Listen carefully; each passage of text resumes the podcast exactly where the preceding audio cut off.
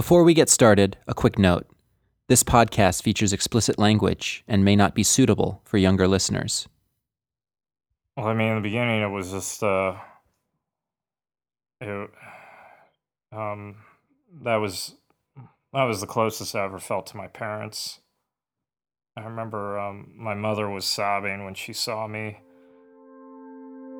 Bobby is that awkward kid you went to high school with that never quite fit in, always on the fringe, probably a few pounds over or underweight, with that one deep, abiding passion that just didn't mesh with the rest of the school culture. In Bobby's case, it was video games, a pastime that consumed his allowance and whatever income he could scrounge together. Because for Bobby, getting that high score meant the difference between invisibility and notoriety.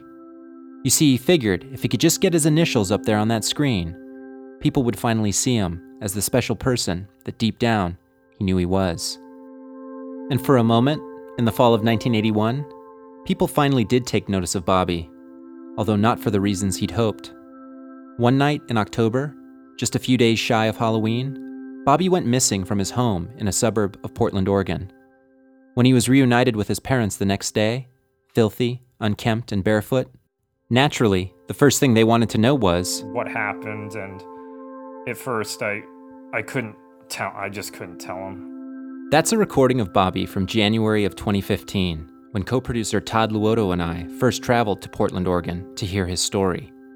According to Bobby, back in 1981, a mysterious unmarked game cabinet showed up on the floor of his favorite local arcade, Coin Kingdom.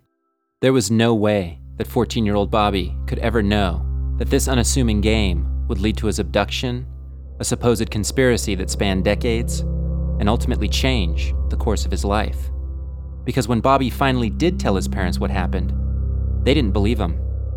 That, that that's when everything changed because my parents, you know, were like, "No, what really happened?" and don't lie to the police and tell us again. And I think I told the story like seven or eight times, and I could tell that no one believed it, and I started getting really bothered by that. After the police left, and it was like my parents were just distant and not saying much to me. And when I went to school, there was just whispers everywhere. All of a sudden, I was just a, a total freak. My parents pulled me out of school for a while because I got beat up a few times, but my parents also pulled away. It just was this wedge that just got worse at the dinner table. There'd just be nothing to talk about. Because if we talked, it'd just be that subject. But Bobby's experience in high school didn't silence him. In fact, it did quite the opposite, inspiring a lifelong quest to validate his story. As the host of a walking tour based around his experiences, Bobby's mission was to authenticate the gaming urban legend that became known as Polybius a legend that blurs the line between fact and fabrication, one that instead of fading away, has only grown more potent with the passage of time. I'm John Frechette, and this is The Polybius Conspiracy, a production of Showcase from PRX's Radiotopia.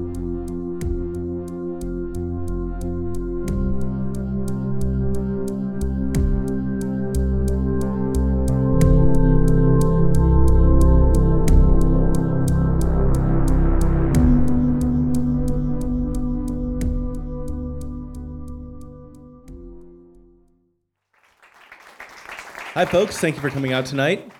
The story that I want to share with you today, it's not about the horrors coming from some dusty old tome or an old scroll or like the Necronomicon or something like that. It's about horrific things coming out of an arcade cabinet. Portland's killer video game, Polybius. And it is a kind of local myth and a local legend. That's Joe Streckert, a Portland historian, journalist, and tour guide performing before a live audience in the basement of Velo Cult, a Portland bicycle shop. Over 50 people came out on a weeknight to hear him tell the story of one of the city's most beloved urban legends. And there's a lot of them up here in the Northwest Bigfoot, aliens, the Shanghai tunnels. We'll get to that one on the next episode. Even if you're not already familiar with the Polybius urban legend, it's something you may have noticed referenced on episodes of The Simpsons and The Goldbergs, in the pages of Batman Incorporated number 1, or in a recent Nine Inch Nails music video for their song Less Than. Best selling author Ernest Cline used Polybius as a plot point in his latest novel, Armada. The premise is that from 1977 on, Star Wars and Space Invaders and kind of everything that followed uh, was not an accident. That that movie was partially funded by the government to kind of help prepare everybody's hearts and minds for uh, an alien invasion. Uh, and that video games and the whole video game industry was kind of shaped and repurposed to train the people of Earth to control drones using their video game consoles to fight off this alien invasion. In Armada, I took it a step further. Like Polybius was just kind of the first of a series of games, and then I create a fictional sequel to Polybius called Phaeton. But before it became a sort of pop culture Easter egg, it was just a whisper circulating on arcade floors and the internet. Ernest Cline, I remember hearing it at an Aladdin's Castle uh, arcade all the way in central Ohio where I grew up. It was like one of those legends uh, that got passed around the arcade just for years, and I remember hearing different versions of it. Joe Streckert. I have no idea when I first became aware of Polybius, which I think is perfect. Ask people like, when did you first hear the story about the guy with a hook for a hand that, you know, pursued the couple in their car and when they got out, his hook is hanging from the car? Ask them when they first heard about like the boogeyman or whatever. You don't know. With those sort of myths and legends and stories that people pass around, it's just kind of out there in the air. In the early 2000s, uh, I just sort of became aware, like a lot of other people who were dwelling on the internet, that there was a killer video game from Portland, which I thought was cool because I'm from Portland and the story goes in the fall of 1981, a mysterious video game showed up on the floor of several arcades in the vicinity of Portland, Oregon. According to Wikipedia, countless online forums that quote Wikipedia, and dozens of online articles that quote the forums quoting Wikipedia, Polybius proved to be incredibly addictive with local youth. But much like the kid that eats too much candy on Halloween only to get a stomachache, playing Polybius seemed to go hand in hand with a number of side effects. From the benign headaches, dizziness, nightmares, to the more severe depression, mind control, and suicide. There are even stories of mysterious men in black who would show up at odd hours at these arcades to check on the machine, collecting data from its guts and making note of high scores. Could it have been the product of some secret government mind control experiment? Here's Joe again. First known reference to Polybius. It is from August 3rd, 1998, from a coinop.org article. The game had a very limited release, one or two backwater arcades in a suburb of Portland. By the way, Portland is not a backwater, thank you very much. Uh, the history of this game is cloudy. The kids who played it stopped playing games entirely. One of them became a big anti video game crusader or something. We've contacted one person who met him, and he claims the machines disappeared after a month or so, and no one heard about them again. The CoinOp post was popularized after it received mention in an issue of GamePro magazine, in which the veracity of the Polybius legend was declared inconclusive. We reached out to the owner and administrator of coinop.org, Kurt Koller, asking him to shed light on the origin of the post, but he declined our request to be interviewed. In his tantalizing reply, he asserted the post was user generated and advised us to, quote, Understand that you're not the only ones looking for information. The Polybius entry on coinop.org is very specific, and I can't really say more. Sorry I can't be of more help. What did he mean by that? Was this just a feeble attempt at deflection? Kurt did not respond to further emails. Joe Streckert. So in July 2003, it shows up on the Snopes message boards. That's when you know you've arrived as an urban legend or a myth, if you show up on Snopes. And Snopes, when they investigated it, they declared that it was not a real game and they couldn't find any mentions of it.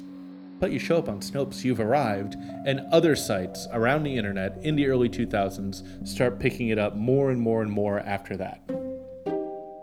And that's where Polybius first becomes this underground internet phenomenon, where you have people claiming to know someone who played the game. Emulations of gameplay start appearing online, along with doctored photos of the cabinet. This is how co producer Todd Luoto first introduced the legend to me, back in 2010. At the time, he thought it might be the germ of an idea for a movie, but the more we looked into it, the more it looked like a hoax. And then we heard from a friend in Portland about this guy who had given frequent Polybius walking tours as a way of getting his story out. And that's how we first met Bobby. Fuck it. I spent my whole life people not believing me. I, I'm to the point where I don't care anymore. Now people are talking about this. And what people are saying is just kind of like these light jokes and silly conspiracy theory stuff or urban legends, and it's just kind of fun, culty myth stuff. But this ruined my life. Kingdom, it was one of the things to go and do. On the weekends, there was a spot to go check out, and anytime there was a new game, there was always going to be a line. It was kind of cool because that's that's where I got to shine out a little bit, and I think people saw that I had something special that they didn't have. I was definitely the best player there. I would just always be very low key about it. Bobby claims that one day an all black cabinet appeared on the floor of Coin Kingdom. This happened from time to time, developers sending out prototypes of new games without artwork. It caught Bobby's eye, and as he dropped his first quarter into the machine, he was captivated. I started playing it, and it was a completely different game, and there was, at first, nothing intuitive about it. And I, uh, unlike most games, I did not get the knack of it quickly. I struggled. I felt like the way most other people struggled on average games. Because this was no average game. According to Bobby's testimony and online reports, the control panel featured a dial, whereas other games at the time used joysticks. And although it was recognizable as a space shooter, the graphics were much more abstract, full of strange geometric shapes and patterns. There was one point where it finally felt like I had found the rhythm of how to play the game it, it, clicked. It kind of occurred over a week. I've never done sports, but I imagine it's like someone learning how to surf or something where you finally, it's not hard work anymore and you, you hit a flow. The day that happened, I hadn't died at all, and I started just going into these deeper levels. And the deeper Bobby got, the more addictive the gameplay became, until he was spending most of his days at Coin Kingdom, hunched over this strange new cabinet. Weeks passed, and one evening, Bobby found himself further than he'd ever gotten.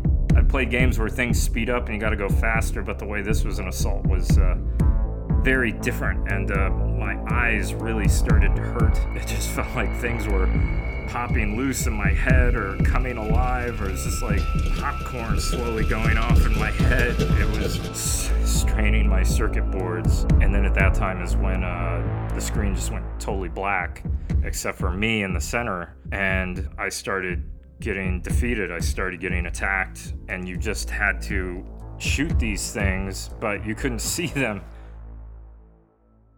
And then Bobby died. At that point, Bobby says he wasn't feeling well. His head was throbbing, which is consistent with the alleged symptoms of Polybius, so he hopped on his bike and pedaled home, where he barely made it up the stairs to his bedroom.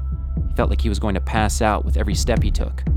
A few hours later, he woke up with an intense thirst and wandered downstairs. And I was still having this awareness of things around me and what Freud calls the uncanny, where I was in my house, but I was in a, also in a totally foreign house.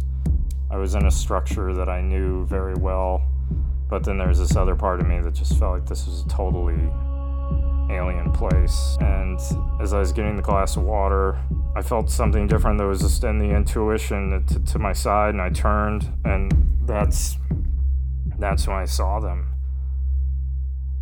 It was uh, three people in the front yard, and they're just standing there in shadow. I just I didn't know what to think, and I didn't know why they were there. And they started walking towards me, and that's when I got really scared. They walked past the window, and then I heard them open the front door, and I was just petrified with fear. And as I turned to look to the door, my head just wouldn't move. And at that moment, I tried to scream. I just went into a full panic. I tried to scream out to my parents, but my voice just wouldn't come out of me.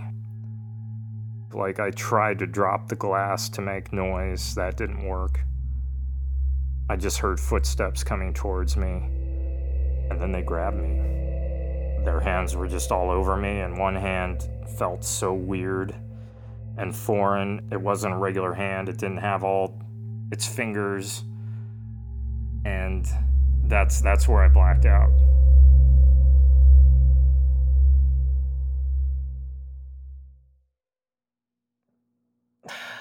Don't don't know how to say it without being mean. Be mean, be mean, and then we can try again if you don't like how it came. Um, I think some people choose to believe in fantasy over reality because it's easier to get along with fantasy than reality. That's Catherine Despira being interviewed by co producer Todd Luoto. Kat grew up in the Portland area and was a teenager in the early 1980s when Polybius was alleged to have appeared in local arcades. Today, she's one of the most notable individuals in the retro gaming community, having written a number of articles on the scene, including a rather in depth expose that debunked the Polybius urban legend. When I first started writing the story, and I, I, I put a quick something up on Craigslist, which is something I normally would do looking for people who had seen it, I immediately closed it because I had so many people coming to me, oh, I played this game. Oh, I have this game. Oh, I have these ROMs. There's this guy at the coast that has his ROMs, but you can't see him. I just met so many people that uh, weren't real about it. And I knew that they weren't. And I felt kind of bad. I didn't want to tell them, I, I don't believe this, because I, I kind of got the sense that they needed to believe it. There's a kind of perverse humor in all of this, given where Polybius gets its name from a Greek historian of the Hellenistic period. Joe Streckert fills us in. So, Polybius the historian wrote a series of histories called The Histories. Great name for a series of histories. Also, uh, he was a cryptographer. And he actually had a few sort of, I think, forward thinking rules about how he did things. For example, he wanted to corroborate information with interviews. Polybius, the guy, was very much into not just relying on hearsay or accepted stories. He wanted to actually track down people who had hopefully seen it themselves. So, the fact that a mythic arcade game takes its name from someone known for being a fact checker is one of the surest signs the whole thing, and therefore Bobby's story, is a hoax. Right? I guess if you're asking me straight up, do I believe Bobby? Uh, I do not believe Bobby it's like the common conspiracy theory thing where there's enough gray area to let people wonder, but ultimately, if you're just looking at what's the most likely situation, it seems insane. That's Dylan Reef. This is a guy who's such a regular at Ground Control, Portland's premier retrocade, that they might as well put him on the payroll. Whether he's playing competitive pinball or designing immersive events and escape rooms for film festivals, when it comes to games, Dylan is your guy. We tried to get a sense of Bobby from the people who knew him, and it was a game of Tempest that first brought Dylan into contact with Bobby. High scores are obviously a badge of honor, and at one point, Bobby held down every spot in the high score on Tempest, which is in this community, it's like a real FU to everybody. It's kind of like an assertion of dominance. I know that sounds super nerdy, but like if you can fill out an entire entire high score list with your initials, like you're you're unfuckwithable basically. Until one day, you're not. Ground Control every year picks a game uh, to do a tournament on, and this year was Tempest. Bobby obviously entered the tournament. It's his baby, so no one was surprised when he showed up. He did not fare very well. He was like the fourth or fifth high scorer, uh, so he didn't even place in the tournament. And it's like I don't know. It's depressing to see like a grown person get angry over something that's at the end of the day it's a game. And especially at ground control which is such a community space like it really is the type of place where you meet new friends. Uh, you know he's not allowed to compete in any tournaments anymore. I think that's one of the reasons we don't see him as much. Step outside of ground control and you'll find yourself in downtown portland the hub for many walking tours where you might learn of the city's seedier past. There's plenty of murder prostitution even a ghost named Nina. These tours frequently combine the historical and the fantastic, and the tour guides are often just as eccentric as the subjects they exploit. They're also the perfect place for an outsider seeking a captive audience to tell his story to. Bobby's a guy that likes to be the center of attention. If he can hold a court, he will do it. He likes his soapbox. So, guess who started a walking tour? I mean, there's a huge market for kind of like spooky Portland and weird Portland but he basically runs a walking tour very inconsistently, uh, and he takes people from location to location in places he believes are connected to the Polybius conspiracy. He claims that he was abducted as a kid. So, for what it's worth, uh, if you want to learn from Bobby's perspective, uh, you can take these tours. So, naturally, after hearing of Bobby's reputation around town, we had a lot of questions for him. One of the things we wondered about was the way he had chosen to tell his story a walking tour. Why a walking tour? I mean, it just seems so easy to label him as someone who decided to exploit a local legend for a quick buck. It's a lousy way to make a living. So, like, the argument that, like, oh, you're doing this for financial gain is a bogus argument. I could go get a job at the McDonald's and probably make more money per week. When I started to see posts about Polybius, you know, people had the uh, benefit of the anonymous factor of the internet, and it was all smoke and mirrors. And I wanted to do the exact opposite of that and do something where here are the straight up facts. Here's me. You can actually meet me in the flesh. You can shake my hand. I will take you to the actual locations. It's important to just get so that so the fucking facts are straight for once. Versus right now, it's just a whole garbage pizza of fact and fiction, and then it just makes the whole thing seem like it's not real and it's a joke. One of the many interesting things about Bobby is how skeptical even he is of people who claim to have played Polybius. You'd think he'd be happy to invite as many people into his corner as possible. But no, Here's the thing about Polybius. Of all the times that I've done this, and I've had thousands of people come through on the tour, no one themselves has ever actually played the game. Because everyone always talks about someone else they knew who played it. Or if someone does claim they've played the game and I talked to them, it was clear they're lying and they're actually just trying to test me. I don't want to. I don't want to discount your story. Yeah. And I hope you don't feel that I'm doing that. Right. But right. you know, as somebody who is naturally skeptical of things, Right. you know, your story is reminiscent of accounts of sleep paralysis or sleepwalking. But but people who have that have that as a condition, and things reoccur. I, I had a singular event. You know, that's been a popular explanation. You know, another one was just that kids do bizarre things for attention, or other people thought like, oh, he just ran away, and then got chicken because he got, you know, caught up in the middle of nowhere and then needed to cry out for help. You know, like a cat that got too far up in the tree. I didn't pack anything. I didn't pack like any food. I didn't pack any clothes. I didn't even take my bike. It, it would have made sense that if I was running away, I would have taken my bicycle. And even if he had, could Bobby have ridden the 60 odd miles to the Tillamook State Forest, where he was discovered the next day? See, the troubling aspect of Bobby's story is that, as far fetched as it sounds, in the 30 plus years since he first began telling it, there's been no concrete evidence to contradict it.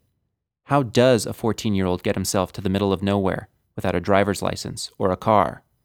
The only plausible explanation is that Bobby had an accomplice who was of age, but no one's come forward, and it's a long time to keep a secret. So, what exactly happened to Bobby that fateful night? I came to and I was just dizzy. I couldn't tell if I was upside down. I kept opening my eyes, but it was just blackness everywhere. I tried to say something, but something was in my mouth. It was down my throat. I gagged on it. I, I realized I, I couldn't move, but this time it wasn't because my body had paralyzed itself. I was being held down by something. And then I started to hear a sound in front of me. I heard this thrashing sound. I, I was just helpless there. And I thought this thing was going to kill me. And finally, my eyes, they adjusted just enough, and I could barely make out the shape. And it came towards me, and I was trying not to breathe. I was thinking maybe it wouldn't see me, but it came right up to me. And I remember just thinking it was like it was something that was maybe gonna like just bite my face off. And then it just said, shh. And it said, we're gonna get out of here. And it was a boy's voice, someone like my age, some other kid. And he just started tugging on all these things that were like vines, like old vines that were gnarled up around my body that were holding me down. And with a lot of effort, he was able to rip one arm free. It was like sandpaper. I was just getting cut all over. I finally got my legs free, and then he just said, Run.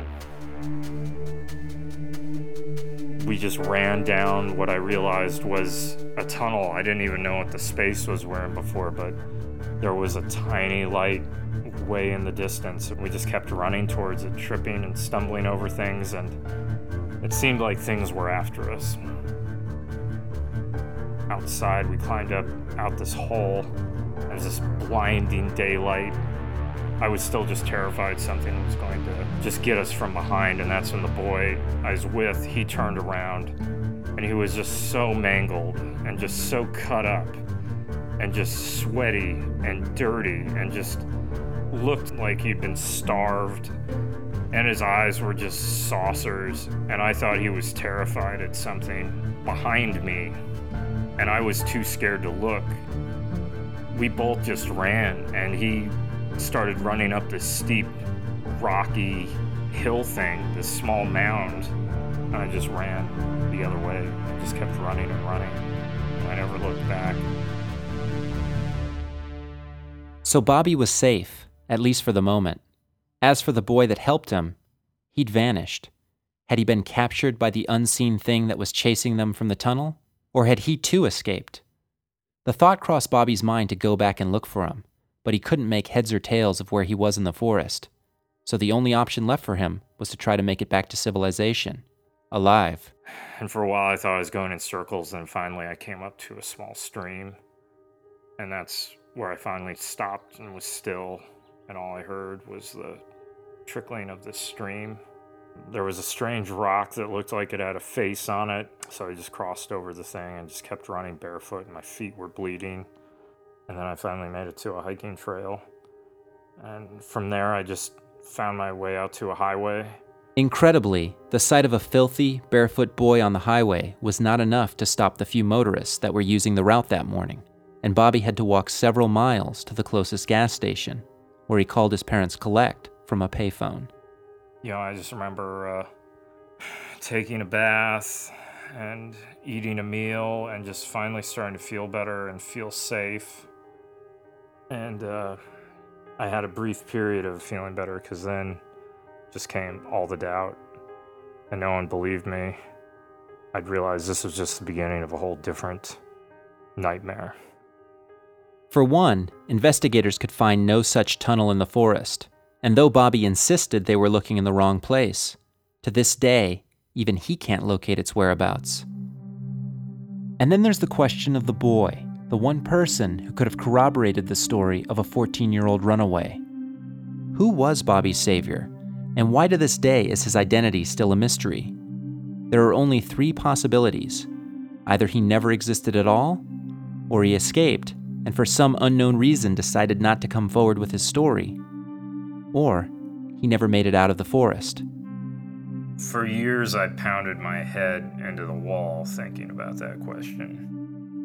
There was this feeling for a while that um, if I could find him, then I wouldn't be alone in this mess. Like, even if we couldn't crack the code on this, at least we wouldn't be alone, or I could ask him what his experience was like. You know, doing the tour is a way to exercise my demons on a daily basis. It's like singing a song that purges something, some sickness inside you. But, you know, it does allow itself also that if that kid had survived, this is something he might hear about. And if he ever wants to come out and meet me, I am in the open.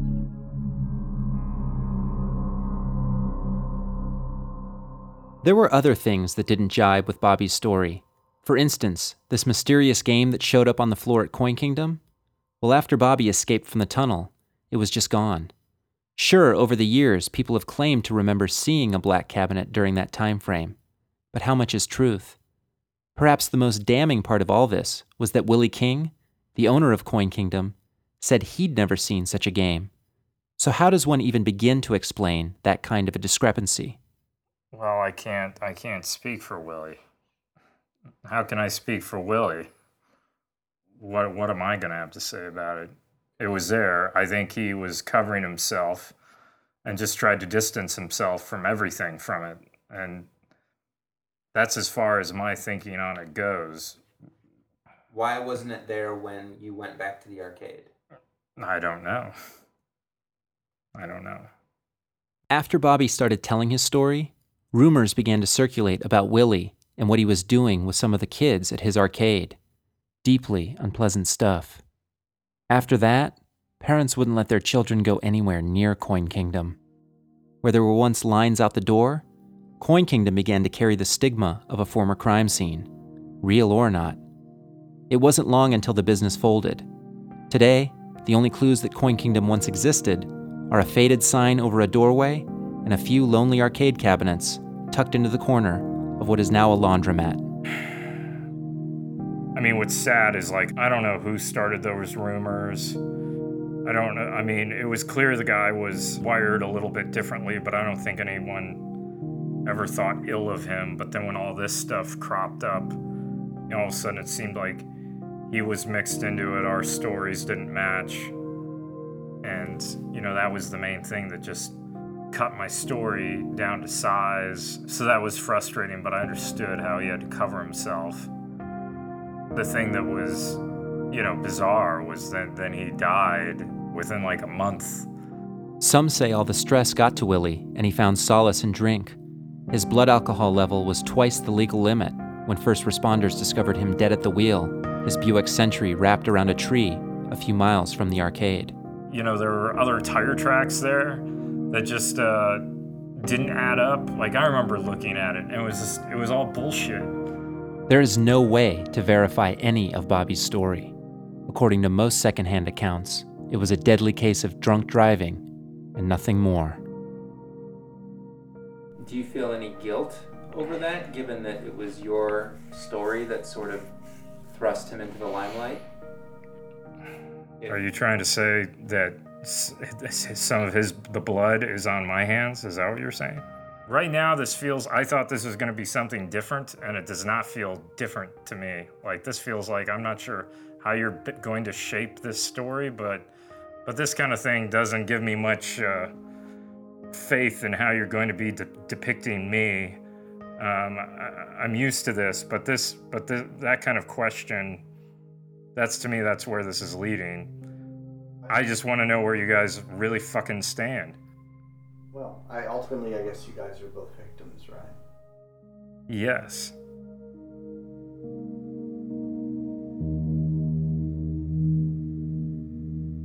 Who are the victims here? Is Bobby the victim of a crime that's gone unsolved for decades out of adult ignorance? Or is he the perpetrator of a hoax that certainly cost one man his reputation, if not his life? What of all the people who shelled out 20 bucks for his tour? Are they the victims of a scam that purports to tell the truth, when in reality, it's just more lies? Or is the real victim an unidentified boy whose remains are lost among the trees, somewhere deep in the Tillamook State Forest? By any definition, a crime requires evidence, and over the years, as Bobby's maintained his story, that's always been the one thing he's lacked. Until now. No, I was done with the tour and I was outside the laundromat, and that's where people will take their photo with me. That's where people give me tips or tell me to keep fighting the good fight. I'm definitely a magnet for all kinds of conspiracy theorists. But one person waited till everyone was gone and, and, and pulled out a newspaper clipping, and it was an old photograph of a bunch of kids in an arcade, and I realized it was Coin Kingdom. And one of the faces in there my finger just went right to it. That was that was the boy who rescued me.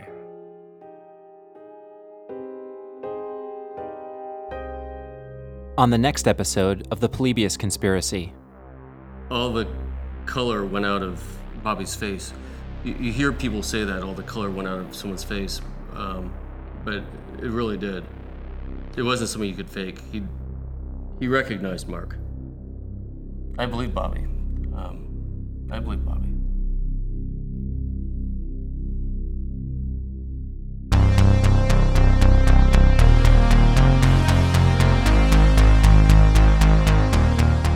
The Polybius Conspiracy is a production of Showcase from PRX's Radiotopia. The series is produced by Todd Luoto and myself, and executive produced by Julie Shapiro. Original artwork for each episode is by Jin Lim. Music for this episode was composed by Restricted, Hrishikesh Hirway, Chris Fitzpatrick, and Ananon. You can learn more about all of them and see bios for everyone we interviewed by visiting radiotopia.fm slash showcase. I'm John Frechette. The mystery of Polybius continues next week.